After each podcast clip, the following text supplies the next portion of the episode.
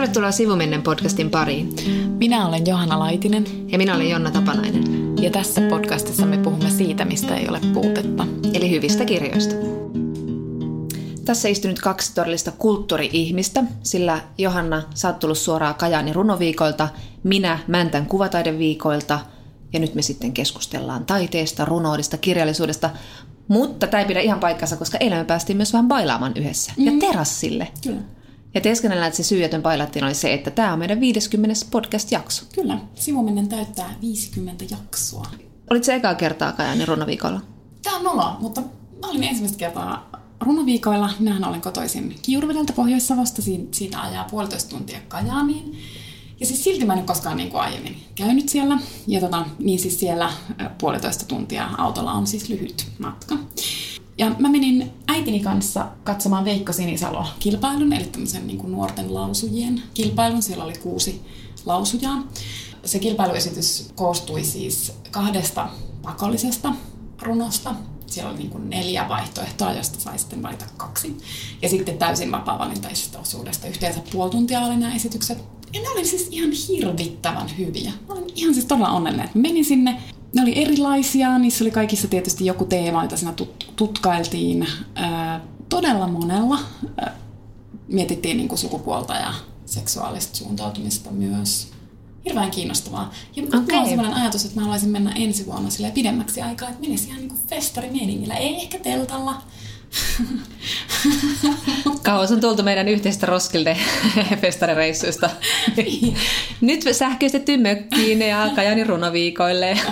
Todellakin, mutta siis vahva suositus. Ihmiset, menkää Kajani runoviikolle ensi vuonna. Mä en ole siis koskaan käynyt siellä, mutta se missä mä käyn usein on, on kyllä Mäntän kuvataiden viikot ja se on jotenkin aina tosi antosa. Ja mä en tiedä, oliko sulla nyt semmoista olotilaa, kun mä tiedän, että sulla on ollut tosi kiireinen työkevät ja sä oot nyt lomalla, että olit se sille auki taiteelle, koska mulla on nyt taas ollut sitten taas, kun mä oon mulla on tää nyt ollut tää pieni vauva, niin mä oon ollut jotenkin tosi äiti, äiti, äiti, lapsi, lapsi elämää viettänyt, niin sitten aina kun mä saan tuollaisen niin taideelämyksen tai elokuvaelämyksen, niin mä suhtaudun siihen todella sillä tavalla. Mä oon aika helppo yleisö, tai mutta helppo niin kuin, vakuuttaa. vakuuttaa. Ja ja sitten oli tosi ihana mennä sen Mäntän kuvataiden viikolla ja sitten vaan niin koluta niitä kerroksia ja katsoa sitä taidetta siellä mä sanon sitten, että minkä ihmiset Mäntän kuvataiden viikolle. Siis Mänttä on mahtava kaupunki muutenkin. Siis me käytiin myös tuolla Jöstössä ja Kustavissa ja niissä oli hienot näyttelyt ja, ja ylipäätään siellä on niinku upeita näitä museorakennuksia ja sitten se semmoinen peruskirkon kylä, jossa ei tapahdu yhtään mitään ja ihana paikka, jotenkin kiehtova ja hassu. En mä oikeastaan Mäntän kuvataiden viikolta nosta sen kummemmin muuta kuin Saara Särmän teoksen alalaita ihan vain sen takia, että, että mä vaan taas huomasin, että miten tärkeää on, että tuota vihapuhetta tehdään näkyväksi mitä Saara Särmä sinne tekee. Että hän on laittanut sinne tekstejä, joita on saanut, saanut itse. Ja ne on siis niin järkyttäviä ja tavallaan ei tule mulle meillä tavallaan yllätyksenä, mutta esim. mun avopuoliso, joka oli mukaan, niin hän oli ihan silleen, että tämä on ihan hirveätä kamaa. Mm. Et... Itse asiassa mä voisin sanoa myös Veikka Sinisellä kilpailun voittajan, mitä en kerrokaan tässä kertoa, mutta hän on siis Miiko Toiviainen. Hän on näyttelijä ja, ja jos, jos teille avautuu mahdollisuus mennä kuuntelemaan hänen lausumistaan, niin kannattaa mennä. Hän oli erittäin hyvä. Mutta siis joo, mä oikeastaan haluaisin vielä puhua tuosta lomasta. Tosissaan olen ollut aika kiireinen niin kuin nyt kevään aikana, ja se on tietysti näkynyt myös tässä meidän podcastin tekemisessä, että meillä on välillä tullut niin pieniä taukoja. Tosin siis olethan säkin niin kuin tosi kiireinen, mutta eri syistä. Mä oon ihan sellainen, että kiitos työväenliike. että te taistelitte loman ihmiselle. Siis kyllähän ihminen tarvitsee joutilaisuutta. Koska nyt, että mä oon ehtinyt yli olla viikon lomalla, niin silti musta alkaa niinku pulluta semmoinen joku energia ja ideat. Ja, ja sitten kun mä niinku ihan rehdisti itsekin olen sitä mieltä, että mä oon ehkä vähän outo. ja, niinku, ja se on ihan hyvä piirre, niin mä tykkään siitä outoudesta ja vähän semmoista kummallisesta hulluudesta tai jostain semmoisesta niinku pienestä vimmasta, mm, mm. joka välillä musta niinku herää. Niin nyt mä oon niinku tajunnut, että se on niinku loman aikana taas herännyt. Että jos mä vaikka kirjoitan jotain, mm. niin mun teksteissä on niinku tavallaan semmoista, mä tarkoitan ihan siis tyylin tekstareita tai tai tämmöisiä, en, en siis mitään niin kuin kirjallista tekstiä, mutta niissä on vähän semmoista niin kuin vimmaa, joka on mulle aika ominainen niin kuin ääni. Ja se on ollut mulle taas niin kuin koko kevään kateissa. Et silloin kun mä oon niin kuin kiireinen ja stressaantunut, niin musta tulee vähän semmoinen mukee. Totta, jos mä nyt rupean tekstianalysoimaan sun, sun tätä WhatsApp-viestintää tässä viime kuukausi, niin ehkä sä oot ollut vähän kireä ja mm. lyhytsanainen niin kuin näissä meidän keskusteluissa, kun mä oon sulle tykitellyt tuolta jostain sängyn lailta sille Janna, Janna. Ja sitten, mutta nyt on tullut vähän erilaista huutomerkkien niin. kuoruttamaa jotain Kyllä. sekoilua. Kyllä. Mutta mä tykkään tosta. Pidä toi, pysy lomalla. Pysy lomalla. Mä jotenkin pakko saada äh, jakaa tämä anekdootti, kun, kun puhuttiin tässä sunkin kanssa siitä, että kun sinkkuelämä on täyttänyt tänä vuonna 20 vuotta, ja millä tavalla se on ollut vallankumouksellinen TV-sarja, pelkästään jo sillä, että siinä oli naiset pääosassa ja naisten elämä ja puhuttiin seksistä ja puhuttiin kaikesta muustakin kuin seksistä. Kyllä me sinkkuelämääkin enemmän viljellään ehkä kuitenkin anekdootteja tyttökullista tai mietitään tyttökultien hahmoja. Joka, ja tyttökullathan oli tätä yhtenäiskulttuurin kulta-aikaa. Silloin kun katsoimme tyttökultia, katsoimme myös Benny Hilliä ja, ja Napakymppejä ja mitä tahansa muuta, muuta et, et, mutta kyllä tyttökullat oli sentään jotain laatua vielä sille, mm. silloinkin tarjottiin tuli siis 85-92 ja sitä, sitä on niin jälkikäteen vasta tajunnut, että miten niin kuin radikaali se on ollut. Mm. Että siinä on ollut ikääntyneitä naisia, jotka asuvat yhdessä ja pitävät huolta toisistaan. Ja siinä käsiteltiin tosi isoja asioita. Mm. Siinä käsiteltiin aborttia, vaihdevuosia, seksiä, seksittömyyttä. Mm. Ja sitten tämä meidän ystävämme Antti, josta me nyt näkään siteeramme lähes jokaisessa podcast-jaksossa, hän vietti sitten aikaa tuolla Tom Housella Los Angelesissa. Tom Finland talolla oli residenssissä ja siellä hän oli sitten tavannut tyttökultien edesmenen käsikirjoittajan partneri ja hän sanoi, että, että itse asiassa alkuperäisessä kässärissä ne hahmot oli kaikki ollut drageja. Ja, ja kun tota, sitten iso TV-yhtiö osti tämän kässarin tuotantoon, niin nämä hahmot muutettiinkin eläkeläisnaisiksi, mutta käsikirjoittajat kiersi pitkin losin homoloita ja keräs vitsit kännisiltä homoilta. ja, ja sitten se sarjan keksi oli itse kuulemma vähän turettamainen laukea, niin kaikki sen horinat meni kuulemma semmoisenaan sin ton äidin eli Sofien suuhun. Musta oli ihan, tämä oli ihan järjettömän ilahduttava anekdootti. Se on niin hauska tieto. Ja sitten tavallaan siinä on niin monta asiaa, niin kuin, tai siis niin monta kulmaa, mistä siitä voi lähestyä.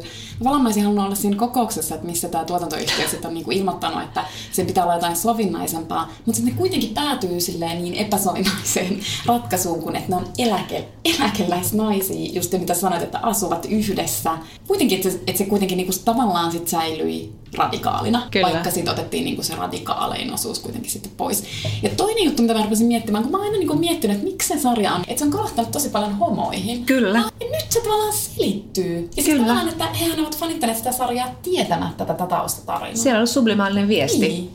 Musta siinä ei niinku tavallaan ollut mitään kummallista siinä sarjassa. Ei, ei, ei. Vaan niinku katsoi silleen, että on ihan basic. Niin, kyllä. Basic meno, että mummat siellä asuu yksinään.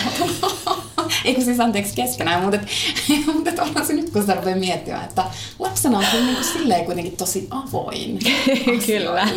Oli myös avoin Benny Hillin humorille. se on totta. Mutta hei, tärkeä asia. Siis nythän on jo heinäkuu ja meillä on puhuttu siitä, meillä on luotu semmoista epärealistista kesäkirjapinoa, niin kuin me aina tehdään. Oletko lukenut jo jotain? En. Aha. Eikö siis Oletko ajatellut lukea? Eikö siis mä olin, jotenkin mä niinku just tajusin ehkä just sen, että mä oon ollut sit kuitenkin vähän silleen jotenkin uupunut loman tarpeessa. En niin kuin pahasti, mutta sitten kuitenkin joku niin kuin semmoinen pohjavire. Kun minähän siis työkseni luen paljon, niin sitten jotenkin mm. tuli sellainen olo, että nyt mä en niin kuin vaan pysty ottamaan. Niin kuin. Mutta että viikon tauko on tehnyt hyvää. Nyt minussa on taas virinnyt semmoinen into ryhtyä lukemaan jotain. Ja kuten olen sinulle luvannut, niin minä aion siis lukea Doris Lessingin kultaisen muistikirjan. Että se on nyt niin kuin eka, mihin mä tartun. Ja sitten muutenkin, kun mä katsoin sitä mun pinoa, jota mä oon nyt ruvennut sitten kasaamaan lomaani varten, joka on siis kohta itse asiassa mutta, mutta mä olin vähän huolissaan, että kun silloin mä haluaisin yleensä lukea aika paljon kuitenkin sit suomeksi, kun mä töissä luen, niin sitten niin kuin englanniksi ja ruotsiksi, niin, niin sitten et nyt toi Lessing on oikeastaan ainut, minkä mä aion lukea suomeksi. Että kun muuten mä ajattelin lukea Marina Abramovicin Walk ah. Through Walls-muistelman. Sitten mulla on semmoinen ruotsalainen kirja kuin Nukkan, jonka on kirjoittanut Maalin Lindruut. Ja se on, Nukkan tarkoittaa siis vanhaa piikaa. Että ah. Tavallaan hyvin samantyyppinen kirja, ja tämä kirjailija tekee siellä siis selkeän viittauksen myös tähän yhdysvaltalaiskirjailija Kate Bolikin Spinster kirjaan, mutta että hän käsittelee siinä niin kuin tavallaan, hän on ehkä viisikymppinen, mm. tämä kirjailija, tämä Lindroth, ja hän käsittelee niin kuin, tavallaan itseään siinä, tai siis kirjoittaa itsestään ja elämästä niin kuin ilman parisuhdetta. Ja sitten mä olen ajatellut lukea myös Maya Angeloun I Know Why the Cage Bird Sings, koska yeah. mä rakastan Angeloun runoja, mutta mä en ole koskaan lukenut häneltä mitään muuta, niin sitten yeah. ajattelin paikata tällaisen aukon. No, mutta toi on, toi on realistinen, maltillinen, mutta tietysti... Tämä on aika... vasta alku. Okay. Niin se, no toi kuulostaa ihan uskottavalta toisin kuin mun oma suunnitelma, koska se ei liity kirjoihin, mutta mun elämä on nyt tämmöistä niin keskeytysten elämää, joka ajaa mut vähän semmoiseen epätoivonkin sen suhteen, että välillä mä vaan haluaisin nyt uppoutua siis tunneiksi lukemaan. Mutta mulla on toiveissa lukea kaksi mm-hmm. klassikkoa. George Eliotin Daniel de Ronda, mm-hmm. sen takia, että mä rakastin Middlemarchia, mutta tämä on kuulemma, tämä Daniel de Ronda on siis tämmöinen hyvin tämmöinen, ilmeisesti se on aika paljon viihteellisempi, ja sitten siinä on joku tämmöinen romanttinen juoni, ja se on vähän semmoinen niin helpompi kuin esimerkiksi Middlemarch, jossa mm. oli enemmän sitten myös semmoista yhteiskunnallista analyysiä, joten mä toivon, että tässä ei ole mitään yhteiskunnallista analyysiä, vaan tämä on joku viihteellinen kiva romaani. Tosin mä nyt sain sen postista ja avasin sen, niin se on ihan helvetin pientä pränttejä, sitä on monta sivua. Eli katellaan sitten sen kanssa. Sitten mä toivoisin, että mä lukisin Simone de Beauvoirin toinen sukupuoli, joka täyttää ensi vuonna 80 vuotta. Katsotaan. mä en ole siis koskaan lukenut sitä vielä. Ja, ja tämä on nyt tämä aukko, joka mä yritän paikata. Mutta kolmas, jonka mä aion lukea ja tulen lukemaan, on Rachel Kaskin Kudos, eli tämän Outline-trilogian päätösosa, jonka mä luulin nyt saavani postissa. Mä melkein rupesin itkemään siellä postissa, kun mä luulin tilanneeni sen ja se ei ollutkaan siellä mukana ja mä en tiedä mitä on tapahtunut. Mutta mä oon siis kehittänyt keskivaikean pakkomieltä nyt tästä Rachel Kaskista. Siis mulla on nyt, mulla on siis todella paha obsessio ja aion puhua siitä tässä jaksossa vähän lisääkin hänestä siis. Mutta tota, sitten mulla on yksi kiintiömies, Emmanuel Carreren Lives Other Than Our Own – ja mulla on yksi sellainen äh, rakkaussuhde toimittaja Dwight Garnerin New York Timesissa. Hän on siis ihana mies, hän on ihana ääni, hän puhuu New York, New York Timesin book-podcastissa. Ja hän lukee hirveästi naisia. Mm. Hän on rakastanut Ella Ferrantia, hän lukee Deborah Leavyt, hän lukee äh, Rachel Cuskit ja, ja, ja nyt hän sitten suosittelee tätä ihan hirveästi. Ja mä uskon häneen, koska hän on ihana mies. No siinä on sitten alkua. Mainittiinko me noin kirjat? Ei. Joo, tänään me siis kahdesta kirjasta. Maggie Nelsonin Argonautit kirjasta ja Jenny Offilin Syvien pohdintojen jaosto. Ja, ja niihin kirjoihin liittyen me sitten seuraavaksi menemme henkilökohtaisille alueille. Me puhumme äitiydestä ja sitten, koska minulla ei ole lapsia, niin me puhumme myös ei-äitiydestä. back to basics, back to me. Mä oon nyt onneksi jo ehtinyt lätkiä tätä äitikorttia tässä lähetyksen alusta asti. Kirjallisuudessa on tämmöinen mieletön momentum äitiyskirjallisuudessa ja lähinnä siltä kannalta, että naiset tutkivat, mitä se tarkoittaa identiteetille olla äiti tai ei olla äiti. Molempia asioita siis pohditaan. Ja silloin aikoinaan 76 ilmestyi Adrian Richin kirja Of Woman Born, Motherhood as Experience and Institution. Ja siinä hän tutki siis äitiyden asemaa patriarkaatissa ja hän siinä sanoi, että äitiys on tavallaan feminismin näitä viimeisiä tuntemattomia ja tutkimattomia mantereita, mutta se ei ehkä pidä enää paikkaansa nyt 40 vuotta myöhemmin. Mm. Että kyllä, kyllä tätä nyt tätä asiaa pohditaan ja pohditaan todella paljon. Ja toki tässä on se, että nyt en muista, missä mä tämän luin netistä, mutta joku mainitsi sen, että aika usein on myös niin kuin tämmöisten valkoisten keskiluokkaisten naisten identiteettipohdiskelua. No, minä olen valkoinen keskiluokkainen nainen ja minä, ja minä olen äiti ja minua kiinnostaa aivan hirvittävästi, mitä sanottua heillä siitä on, koska mulla itselle tämä on ollut tosi tämmöinen iso pohdiskelun paikka siitä, että kuka minä olen. Mm. tämmöinen niin kuin tietynlainen identiteettikriisikin, niin. siksikin sitä voi sanoa. Mä Instassa jo kirjoitinkin vähän tästä Rivka Kalshenin Little Labours-kirjasta. Tämä on tämmöinen pieni suloiseksi voisin sanoa. Suloinen kirja äideistä ja vauvoista ja, ja mitä on olla äitiä.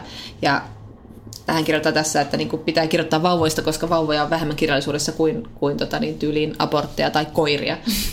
Mutta tässä on paljon mielenkiintoisia juttuja. Tässä hän listaa esimerkiksi kirjailijoita, keillä on ollut tai ei ole ollut lapsia, aika monella ei ole ollut, tai sitten he ovat tyyliin tehneet lapsia ja sitten aloittaneet kirjailijan uran sen jälkeen, kun ovat sitten kasvattaneet lapsensa johonkin tolkun ikään. Esimerkiksi Toni Morrison on aloittanut vasta siis 39-vuotiaana kirjoittamaan. Ja kun miettii, miten monta romaania häneltäkin on ilmestynyt. Selittää, niin se niin kertoo tavallaan paljon kertomatta suoraan. Kyllä.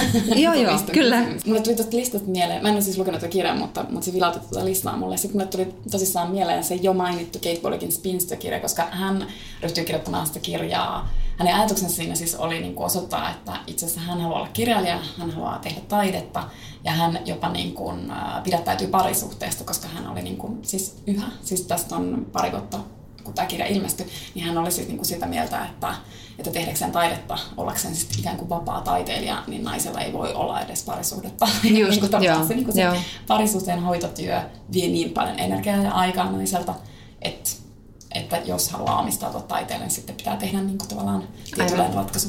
Tosin hän minun käsittääkseni kyllä sitten seurustelee nykyään, että, että hän sitten päätyi siinä sitten jotenkin uskomaan, että, se, että ne voisivat Voi jollakin yhdistää, tavalla yhdistää, niin. joo. No se on toivottava, että voi.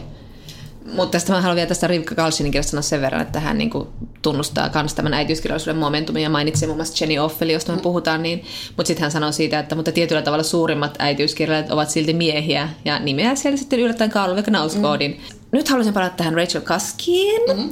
äh, eli tota, hänen kirjansa Life's Work on Becoming a Mother.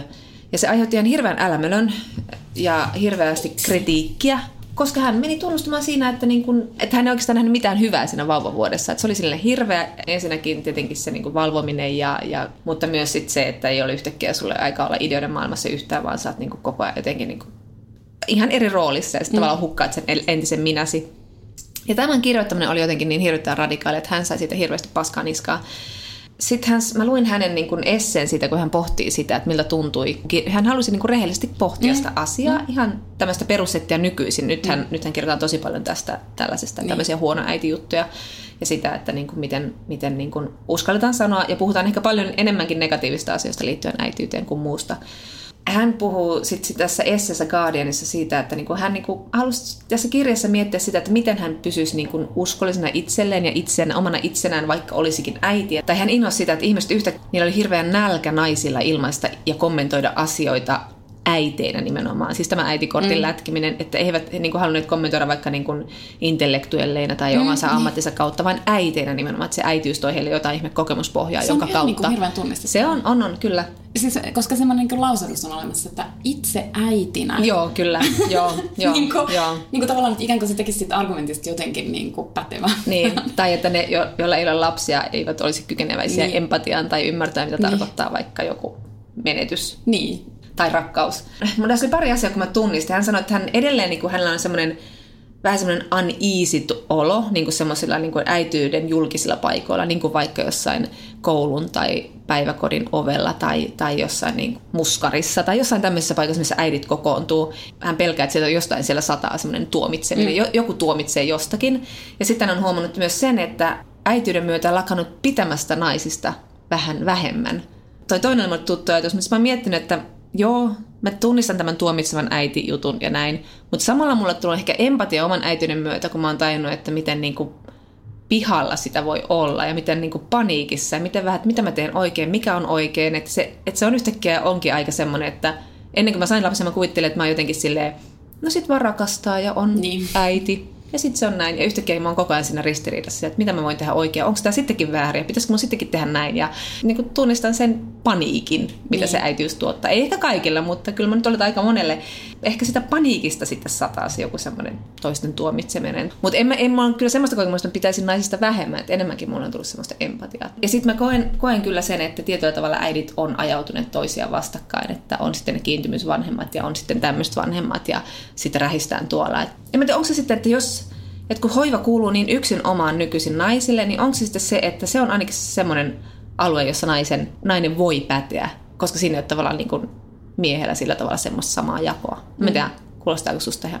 Musta, niin mä ajattelen, että se ehdottomasti on noin. Ja itsehän olen kirjoittanut aiheesta gradun, siis vanhemmuuden jakamisesta ja äm, niin yhteiskuntapolitiikan laitokselle. Ja niin kuin, silloin mä niin kuin ajattelin niin, ja mä yhä ajattelen näin, että, että niin kuin feminismille ongelmallista on se, jos naisten ja miesten maailmat eriytetään täysin toisistaan. Ja, niin kuin, ja sitten mä kiinnostuin just niin kuin hoivasta. Ää, mua ei kiinnostanut se, että naiset on mennyt niin kuin miesten alueelle, vaan mä kiinnostuin siitä, siitä alueesta, joka on just niin kuin silleen, tosi naisten halussa. Ja mä haastattelin siihen sellaisia, jotka niin kuin halusivat jakaa Joo. mahdollisimman paljon sitä vanhemmuutta, ja Joo, jotka omasta mielestään Joo. myös onnistuivat siinä aika hyvin. Ja sitten niissä haastatteluissa mä niin kuin etsin tavallaan sitä, että mit, miten ne vanhemmat niin kuin näkee, että mikä niin kuin helpottaa sitä jakamista ja mikä vaikeuttaa sitä. Siinä gradun niin kuin loppupäätelmissä silloin mä niin kuin vaan ajattelin, että sen niin kuin suurin este sille, sille jaon tapahtumiselle on se, että naisilla on niin kuin hoivan monopoli. Mm, mm. Ja että miehiä ei nähdä yksinkertaisesti hoivaajina. Ja, ja sitten se niin kuin tavallaan se ei pidä täysin paikkaansa ja että on mm-hmm. pariskuntia, jossa niin kuin, tavallaan, mutta et semmoisena niin teoreettisena ajatuksena niin kuin ikään kuin yleistyksenä. Että, niin yleistyksenä, niin. Että mm. et niin kuin semmoinen hoivaava mies on meille niin kuin ajatuksena tosi mahdoton. Mm. Että se on niin kuin tavallaan ristiriitainen jo mm. itsessään. Että kyllä mä, niin kuin, mä niin kuin jotenkin ajattelen, että että siellä hoivassa naisilla on niin kun, ja se on huumaava tunne, että, mm. se niin kun, että vihdoinkin on alue, jossa sua pidetään auktoriteettina, mm. kun mm. missään muilla alueilla niin. nainen ei koskaan pysty olemaan auktoriteetti pelkästään olemalla. Mm, niin kyllä. Kun, että ei tarvitse edes suutansa avata, niin sit heti on silleen, oo, hän on auktoriteetti, kuten niin kuin miehiin suhtaudutaan sit muilla alueilla. Mutta siellä hoivassa niin kuin sit naisilla on se valta, ja valta on huumaavaa, ja siis sehän on tavallaan myös pelottavaa, että sä niin. huumaannut siitä vallasta. Niin. Mutta mä ajattelen jotenkin vähän niin, että, että siinä äitiydessä saattaa olla sellaista niinku huumaavaa vallan tunnetta. Ja nyt mä en niinku tarkoita suhteessa siihen lapseen, vaan joo, siis joo, suhteessa joo, joo. ehkä niinku mieheen. Joo, ja sehän on tavallaan kauhean ymmärrettävää, koska sit se niinku sen alueen ulkopuolisen maailma on niin epäreilu. Ja sä tunnet niinku pienuutta ja niin. vähättelyä siellä muualla, niin onhan se nyt niinku mahtava tunne, Aivan. Sitten, että tällä alueella niin. mä niinku tiedän ikään kuin myötäsyntyisesti. Niin, tai, tai vaikka ihan kokemusperäisesti. Mutta, mutta että sun suhtaudutaan niin, niin, että sinä tiedät, koska sinä olet nainen. Niin tämmöistä identiteettipolitiikkaa. Niin. Kun mä jäin miettimään, mm, että kun mulla ei ole niinku kokemusta siitä äitiydestä ja sitten kun se on, niin kuin mä luulen, että luulen, että se on niin iso asia. Mä en varmasti koskaan tuu silleen täysin myöskään sitä niin kuin sit ymmärtämään, niin, miltä se aivan. tuntuu. Niin. Et sit musta on tosi kiinnostavaa lukea just äitiyskirjallisuutta, koska siellä mulle niin kuin yritetään sitä niin kuin taiteen keinoin sitten kertoa, aivan. miltä se niin kuin tuntuu. Mutta silti mä luulen, että mä en pääse ikinä. Että et se taidekaan mm. ei niin kuin pysty sitä täysin välittämään. Et niin. mä jäin miettimään, kun sä sanoit, että ehkä niin kuin nykyään äitiydestä kirjoitetaan just niin kuin usein negatiivisesti. Mun mielestä näissä niin kuin, ihan näissä tuoreimmissa äitiyskirjoissa se sävy on itse asiassa tosi positiivinen, mikä niin, on mun mielestä tosi hyvä. Niin. Että nehän niinku tavallaan kuvaa just tosi paljon sitä kauneutta, eikä niinkään sitä raskautta. Se on totta. Et välillä mulle tulee myös sellainen olo, että, hmm, että no nyt tästä ei kyllä osata sanoa mitään uutta. uutta. Mutta tuossa Nelsonin kirjassa oli niinku se synnytyskohtaus siinä oli mun mielestä tosi hieno. Et siinä oli nyt jotain, että sit mä ehkä jotenkin niinku ehkä pystyin ymmärtämään, että mistä joo. niinku synnytyksessä aivan, on kysymys. Aivan. Mutta me palataan, palataan siihen, siihen joo. tarkemmin. Mutta onko sulla ollut, niinku, mua aina niinku kiinnostaa se sitten tietysti, koska sä oot ollut nyt niinku molemmilla puolilla. Niin, aivan. on ollut niinku, siis mä en tarkoita niinku vastakkainasettelua, vaan että ikään kuin olisi olemassa joku raja, joka ylittyy. Niin, tai... niin ja ehkä sit sillä tavalla, että mä olin kuitenkin, niin mä hyvin pitkään ajattelin, että mä en halua lapsia, että mä tavallaan jo identifioidun itseni, että mä elän elämäni ilman lapsia. Että se mm. tuntuu jotenkin... Mä en tiedä, mä oon tosi paljon miettinyt sitä, että mä jotenkin pidin äityyttä ja äitejä ja niin kuin semmoisia omahyväisinä tylsimyksinä. Mm. Ja just sellaisia, että mua niin kiinnostaa yhtään olla tuossa tuota, porokassa, että elämässä täytyy olla muutakin kiinnostavaa. Ja osittain mulla on ollut siinä semmoista niin sisäisettä naisvihaa ihan suoraan sanottuna, että mä oon niin ajatellut silleen, että mä haluan olla se cool girl ja mä en mm. ole ankea mamma, joka horisee kurahaalareista jossain netissä. Tämmöinen omituinen, omituinen ajatusmalli mulla on ollut ja mä edelleenkin pohdiskelen sitä tosi paljon.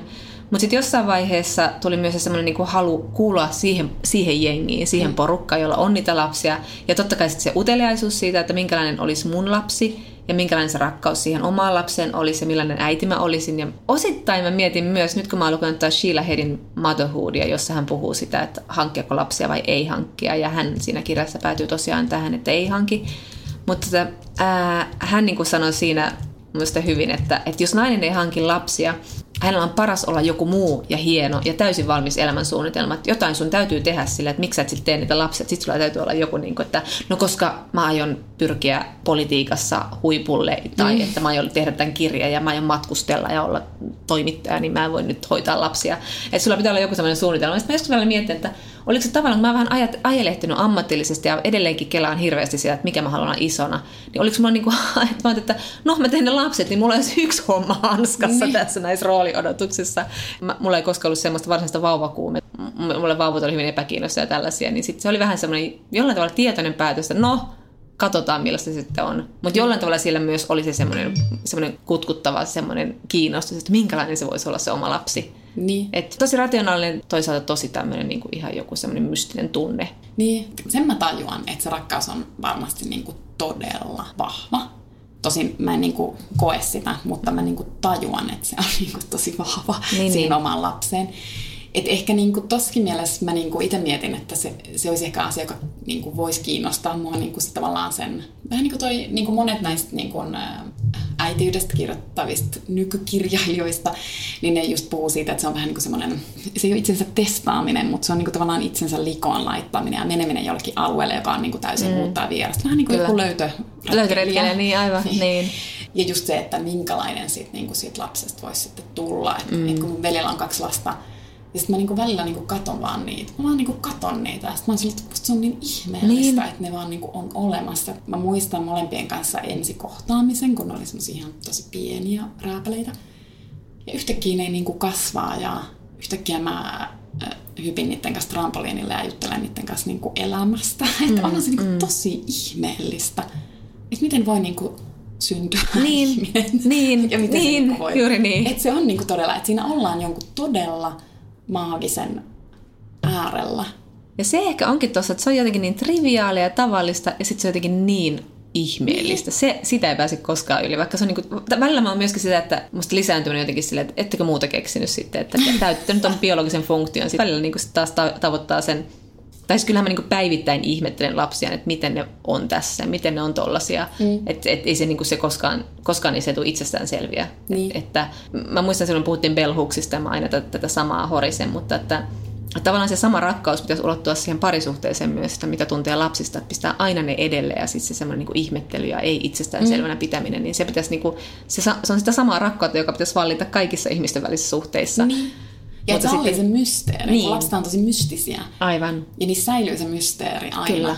No hyviä henkilöhahmoja itse asiassa, Niin, kun ne on, miettii. ne on todella hyviä. Niin. Mutta se on vaikea kirjoittaa myös hyvä, Niin. hyvä lapsihahmo. Niin. Kun sit, sit mä just yrittänyt niinku miettiä sitä, että mikä voisi, niinku, mikä voisi olla sellainen metafora, että, että miten minä, jolla ei ole lapsia, niin miten mä voisin ymmärtää, että milla, millaiselta äitiys tuntuu. Sitten mä oon joskus lukenut just sitä, että, että, että se tunne on niinku tulisi kotiin. Okei, joo. tai tai että, että se on niinku se, sellainen tunne, että sitten yhtäkkiä tajuu, että on koko elämänsä ollut yksin ja yhtäkkiä ei enää olekaan yksin, Okei. kun on niinku se lapsi. Mä en tunnista kumpaakaan noista Niin kokemuksista, mutta, joo. mutta, Niin. mutta siis ihan hyvä kokemus. Joo, Niin. niin. Että tavallaan mä niinku mietin siinä kotiin tulossa, siis joku semmoinen, että yhtäkkiä tulee semmoinen joku, en mä tiedä, eikö sitä sitten vaan niinku tuu sellaista Ehkä ra- jollekin tai- tulee. Niin. Varmaan tämä on ihan... Mä oon jotenkin, että mä oon tullut jollekin aivan tuntemattomalle mantereelle ja, Niin, ja niin. mulla ei ole karttaa ja, ja kännykästä on loppunut akkuja ja muuta vastaavaa. Niin. Että tämmöinen olo mulla on. Aina sit se sit... ehkä niinku sopi mulle, koska sit mä oon niinku ajatellut just noista me- metaforoista, mä oon silleen, että kun mä oon jo kotona, Niin, aivan. Mulla on niin. tosi vahvasti sellainen olo, että mä oon kotona. Ja sitten tavallaan niin kun mun mielestä siis ihmiselle universaali kokemus on se, että ihminen tajuaa olevansa yksin maailmassa. Kyllä. Että välillä se ahdistaa näin, mutta kaikki, kaikillehän se niinku tulee.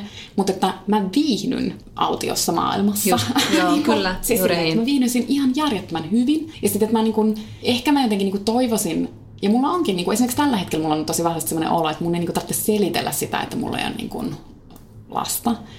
Mutta ehkä mä niinku t- toivoisin, että just, että olisi niinku mahtavaa, että saisi elää elämänsä niin, että ei tarvitse olla sitä perustelua, ei tarvitse olla sitä plan Btä, ei tarvitse olla sitä masterplania, että mitä sitten, jos ei niitä lapsia. Mm.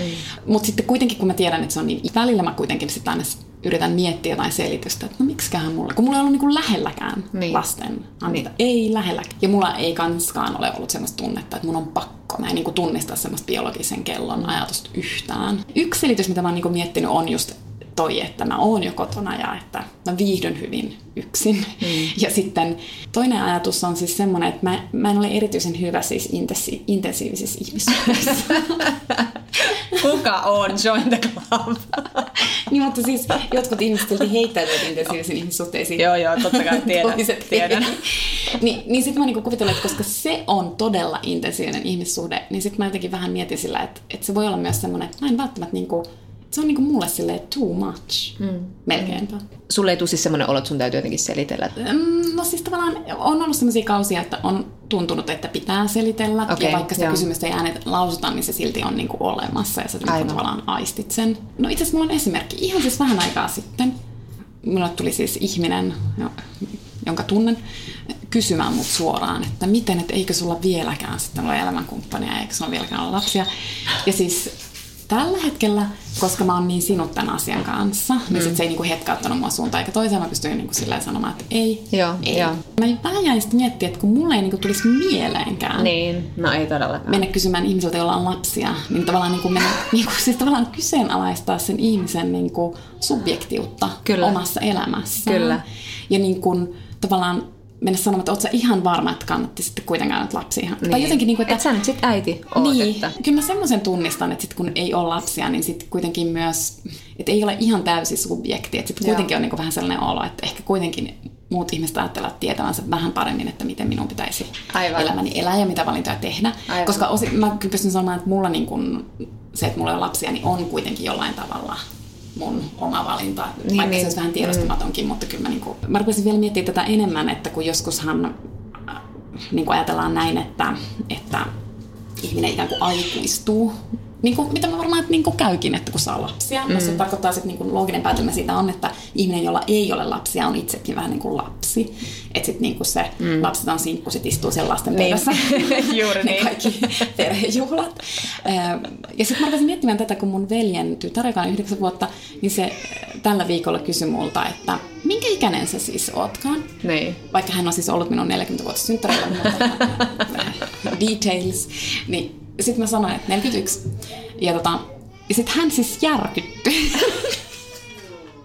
Oli ihan sille, että et sä voit olla niin vanha, että mä siis luulin, että sä oot tosi tosi paljon nuorempi. Että mä tyylin, että sä oot, että... Sitten mä olin silleen, mä heitin silleen 13. Sitten silleen, ei, ei 13. Tarkka mielikuva mun iästä. No mihin se asetutaan? 25. Okei. Okay. Niin kuin tavallaan musta se oli tavallaan niin kuin aika hienoa, että sitten se, että mulla ei olekaan lapsi, niin se antaa mulle toisenlaista liikkumavaraa Aivan, niin kuin vapautta, asioissa. Niin. joo. Et niin kuin muuten musta on niin kuin tosi kiva ajatus, että koska mulla ei ole omia lapsia, niin mä pystyn tosi helposti olemaan tasavertainen niiden Aivan. kanssa.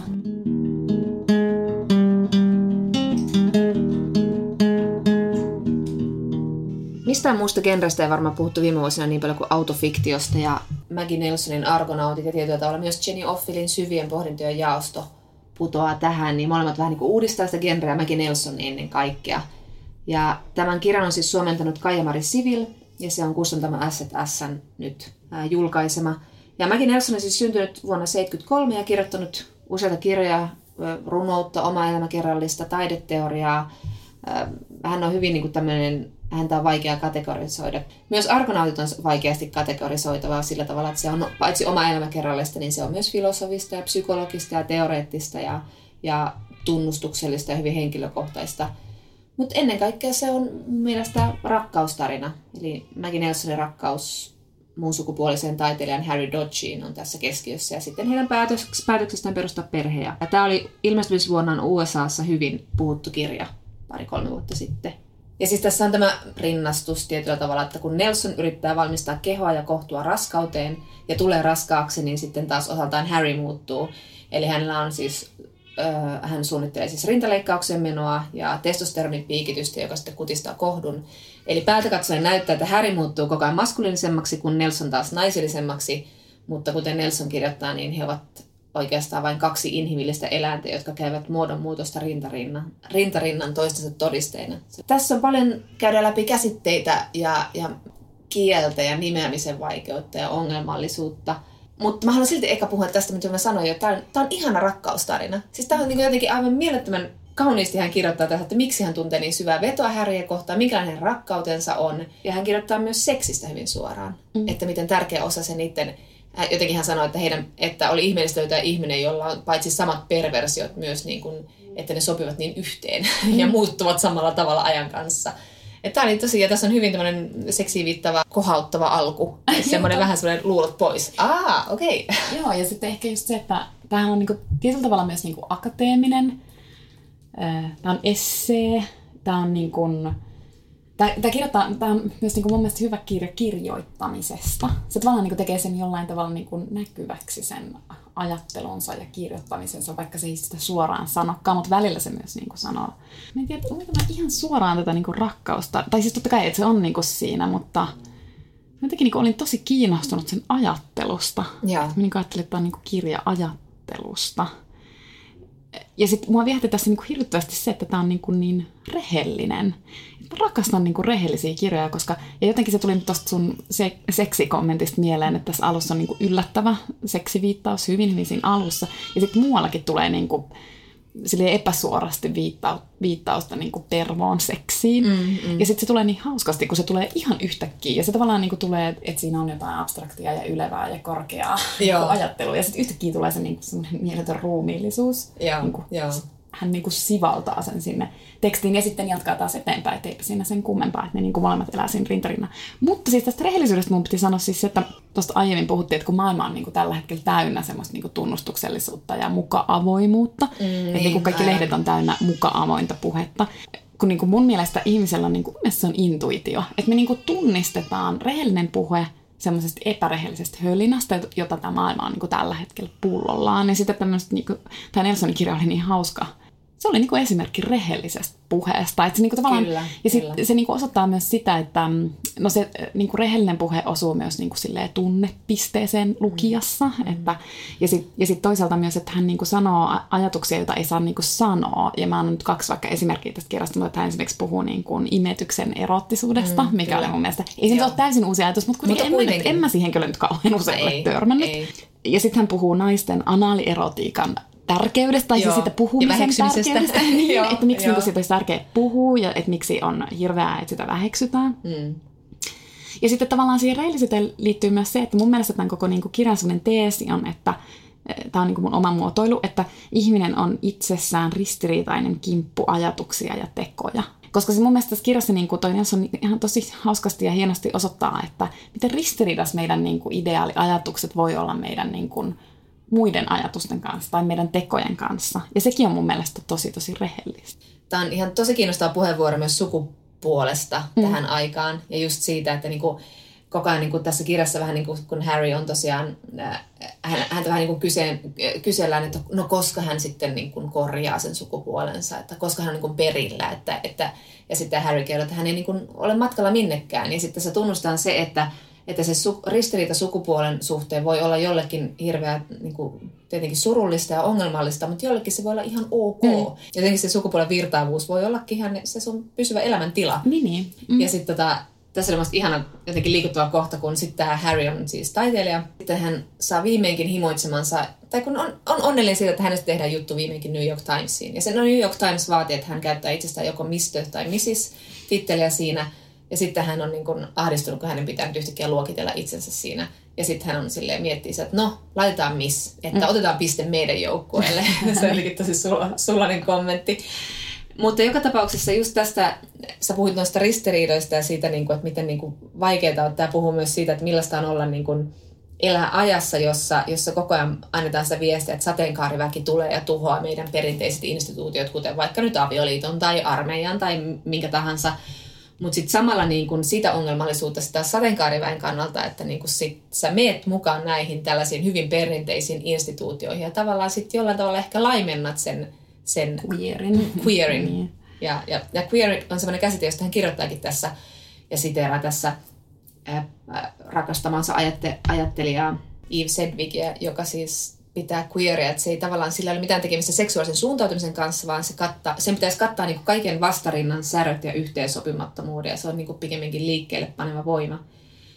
Ja nyt mä sanon vain nopsaan sen, että tämä on siis täynnä tämmöisiä sitaatteja, ja nyt kun sä sanoit tuosta, että intuitiivisesti tunnistaa, että koska puhe on rehellistä ja koska niin kuin epärehellistä, niin myös semmoinen, että tämä, on niin kuin, ei poseeraa yhtään, vaikka tämä on ihan täynnä, tikutettu täyteen, ne on myös merkattu sen sivun laitaan nämä siteeratut ihmiset, tai kenen sitaatista on kysymys, niin tää, täällä on joku semmoinen, jo- jopa ehkä niin kuin fanityttömäinen suhtautuminen näihin kyseisiin teoreetikkoihin, niin hän rakastaa niitä, hän kutsuu niitä hänen niin kuin sydämensä monisukupuolisiksi äideiksi, oliko se nyt näin? Joo. Ja sitten hän on niin tosi henkilökohtainen suhde niihin, niin siitä ei tule myöskään poseeraavaa mm. semmoistaan niin kuin, ne on hänelle tärkeitä ajattelijoita, ne ohjaa hänen elämäänsä. Ja sitten seuraavassa lauseessa hän voi puhua niin kuin vaikka dildoissa tai analyseksistä mm. Harryn kanssa tai mistä nyt tahansa. Mm. Ja siinä ei ole, vaikka hän on ihan mielettömän kirkas ajattelija. Että, Niin, siis todellakin. Ja sitten tuossa mä mietin vielä tota, niin pakkomiellettä niin määritellä, kategorioida. Ää, Sille mahtuu sellainen sitaatti, että, joka kuuluu näin, että miten selittää tässä raivokkaan määrätietoisessa kulttuurissa se, että toisinaan tilanne vain pysyy sotkuisena. Se on niin tosi Juuri näin. Koska, siis, koska to, tosiasia on, että niinku, jo yhden ihmisen elämä on niinku kaikkinensa hirvittävän sotkuinen niinku määritelmällisesti. Että miten sä niinku pystyt mm. määrittelemään itsesi. Mm. Et nythän me eletään semmoista tavallaan niinku identiteettipolitiikan aikaa. Että sun Niin. periaatteessa pitäisi niinku yrittää pystyä määrittelemään itsesi ja kaikki mm. niinku sosiaalinen media kaikki. Sitten mä tässä kirjassa pidin myös, niin kun, ähm, Nelson lyhyesti kirjoittaa semmoista niin kuin normaaliuden viettelyksestä. Joo. Et, niin kuin, muista, oliko se, oliko se sitten niin kuin siinä, kun hän pohti lasten hankintaa.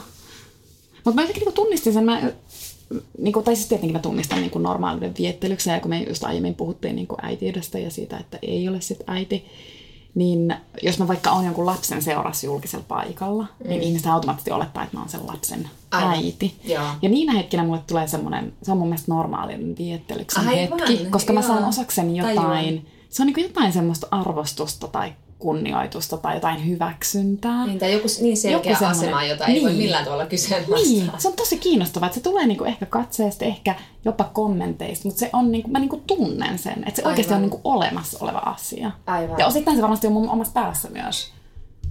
Plus, plus että ne, tämä on taas ihan eri juttu, mutta sitten on pakko sanoa tämä sitaatti, kun Nelsonin isäpuoli sanoo tämän viisauden Maggie Nelsonille, mutta hän siis sanoi, että taidat yliarvioida aikuisten kypsyyden. Kyllä, kyllä. on kestänyt todella pitkään ymmärtää, että aikuiset ei itse asiassa ole niin kuin erityisen kypsiä. Niin ja siis joo, tuon normaalinen viettämisestä, kun hän miettii sitä, sitä juuri, että, että niin kun, kun he tavallaan näyttäytyvät Harryn kanssa ihan tavallisena normaalina heteroperheenä ja sitten heissä tehdään koko ajan näitä olettamuksia ja sitten se omituinen olo siitä, että kun ei haluaisi pudota niin siihen tiettyyn semmoiseen normaaliuden mm. luokkaan, mutta eihän sen voi lähteä niinku korjailemaankaan ja, ja, ja jotenkin osoittelemaan niin. asiaa. Ja sitten puhun myös siitä, että, niinku, että onko niinku joku raskauskin, niin sekin tuntuu niin heteronormatiiviselta teolta, kun sitten taas, taas niinku sit hän miettii myös sitä, että tavallaan se on myös hyvin luontaisesti queeria, kun se niinku muuttaa ihmisen perimmäisen olotilan ihan, ihan täysin ja sitten saa aikaan tämmöistä tämmöistä radikaalia lähentymistä mm. ja vieraantumista omasta kehostaan, mm. mikä on minusta hyvä, hyvä kommentti kanssa silloin hän mainitsikin tästä Alison Bechdellin sarjakuvaromaanin Are You My Mother? Eli äidistä parhain on suomennettu. Mm. Ja siinä oli tämä niinku, lapsipsykologi Winnicott on siinä isossa roolissa. Ja tässä myöskin tämä Nelson sanoi, että hän rakastaa Winnicottia ja sen semmoisia tosi armollisia ajatuksia kyllin hyvästä äitiydestä. Ja hän puhuu siitä, siitä niin kuin sä sanoit tuosta niin imetyksen eroottisuudesta esimerkiksi. Ja sitten hän puhuu niin kuin siitä, että niin kuin se että se suhde on niin kuin romanttinen ja eroottinen ja kaiken nielevä, mutta ilman lonkeroita on hänen tarkennuksensa. Mutta kun sitten hän kirjoittaa siitä, että niin kuin siitä nimeämisen vaikeudesta ja siitä, kuinka niin kuin sanat ei joskus riitä, ja, tai sanat lokero ja sanat nimeää, naulitsee jonkun asian paikalleen ja, ja vähentää tai kutistaa jonkun tietyn asian, niin sitten tässä on yksi asia, mistä hän ei kirjoittanut, eli hänen niin kuin lapsensa sairastuu johonkin aika vakavasti, ja sitten hän kirjoittaa vaan, että, niinku, en halua kirjoittaa siitä, koska se ei olisi millään tavalla rikastavaa eikä mm. antoisaa mm. kenellekään. Se oli jotenkin kauhean tyylikäs mm. valinta, koska olisi voinut olla, että se olisi ollutkin mukana tässä kirjassa, mm. mutta jotenkin ehkä joku, johonkin asiaan sanat, että ei sitä riitä, tai sitten se ei tuntunut, niin kuin, niin kuin hän sanoi, arvokkaalta niin. kirjoittaa siitä. Niin. Mutta en ehkä sitten Knauskodin, äh, oliko se nyt sitten kakkoskirjan lisäksi olen lukenut näin hienoa synnytyskohtausta kuin mm. tässä kirjassa oli. Tämä oli minusta tosi hieno loppu. Mä luin jonkun haastattelun, jossa hän sanoi siitä, että tuntui tosi kliseiseltä kirjoittaa, rinnastaa siis hänen poikansa syntymä ja sitten Harryn äidin kuolema. Ne on rinnakkain tässä lopussa – mutta koska se toimi, niin hän jätti sen sitten niin. Ja se mm. kyllä toimii. Joo, ja sitten mä, mäkin niinku ajattelin, siis tietämättä tota haastattelua, niin mä ajattelin, että onpa korni rat, and I love it. Siis, koska mä oon niinku viime aikoina erityisesti kiinnostunut vähän semmoiset niinku mauttomat ratkaisut. Niin, siis silleen, vähän lasken, tai jotenkin ja käytetyt ja silleen, joo, niin. Joo. Koska sitten kuitenkin, että Ehkä koska niin moni välttelee sitä ratkaisua, niin sitten yhtäkkiä se voikin tuntua tosi freessiltä, että joku joo. tekeekin sen. Ja tietysti sen pitää sitten niinku toimia niin kuin se tässä toimi. Kyllä. Et, että niinku taitavalla. Se oli tosi hieno, ja mäkin tosissaan, mäkin selailin itse asiassa Knauskoodin kakkoskirjaa ja niin kuin, katoin sitä just sitä synnytyskohtausta. Se oli, se oli kyllä niinku ihan sairaan hienoa. Niin se oli itse asiassa vähän samaa.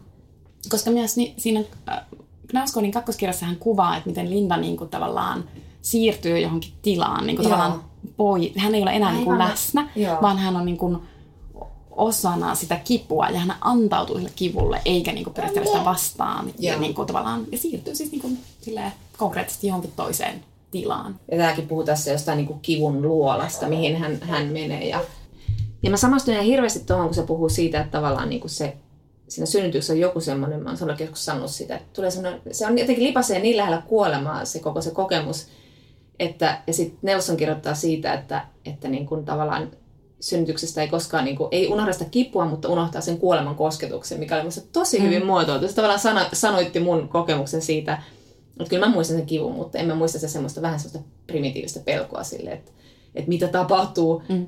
Että se oli jotenkin semmoinen, sillä tavalla jollakin tavalla yksinäinen kokemus, kun se oli jotenkin semmoinen, että, he, että on jotenkin niin käy tervehtymässä kuolemaan ja sitten on silleen, että no nähdään joskus myöhemmin tyylinen mm. hetki mikä tuntuu mm. överiltä, kun siihen sekoittuu se myös se mieletön helpotus ja ilo. Mm.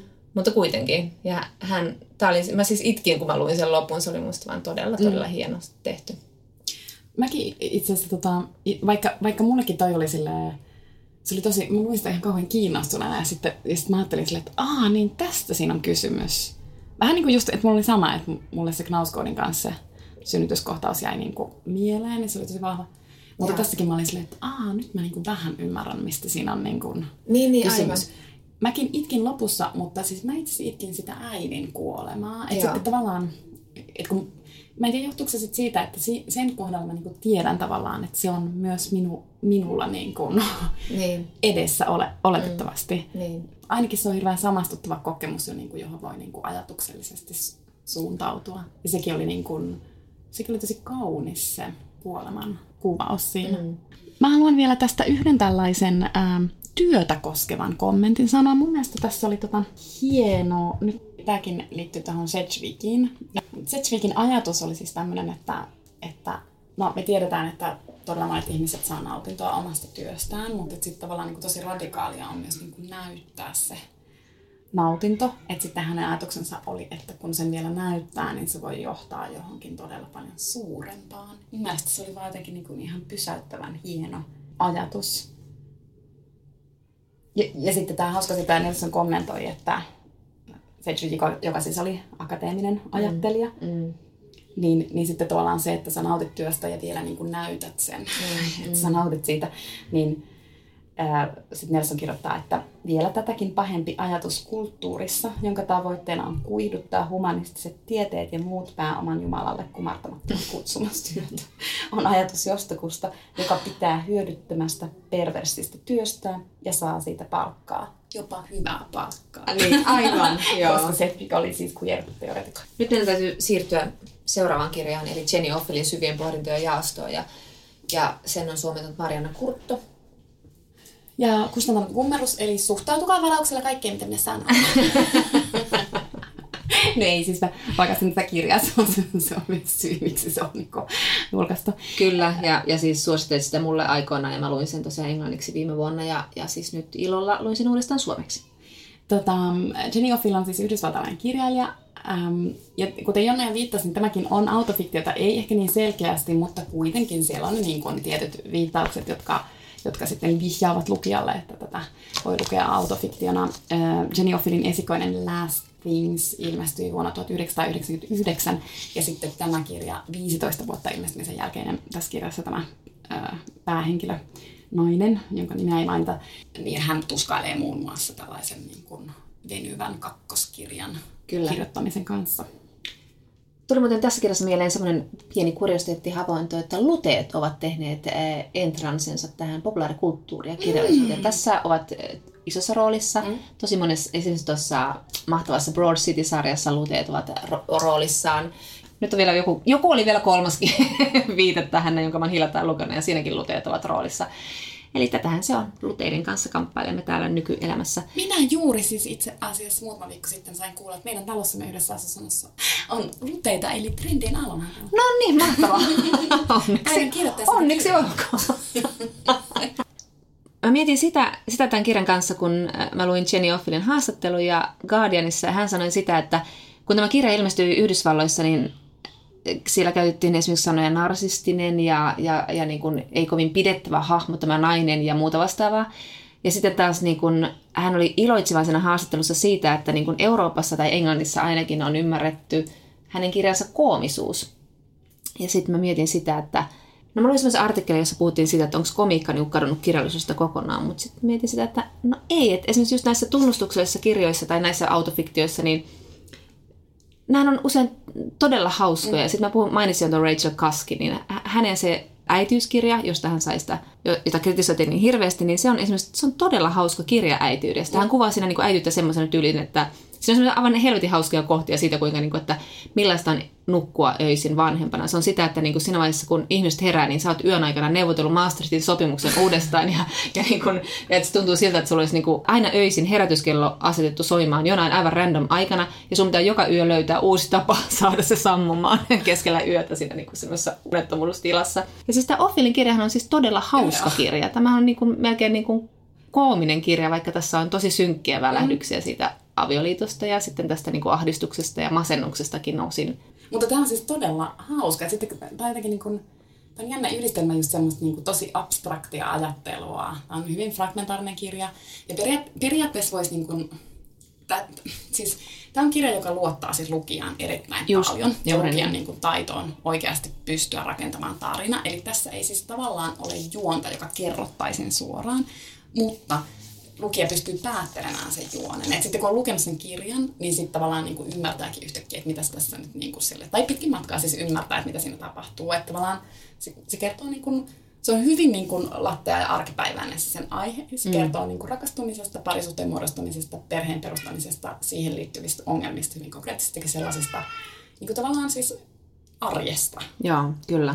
Ja yksi näistä niin kuin banaaleista elementistä, eli uskottomuus on tässä Siinä tässä vaihtuu siis näkökulmat. Ensin tässä puhutaan siis ensimmäisessä persoonassa kertoo tämä nainen tästä elämästä ja lapsen hankkimisesta, mitä tuntuu olla äiti ja kaikkea muuta. Ja sitten tässä toisessa osassa onkin, puhutaan yhtäkkiä vaimosta.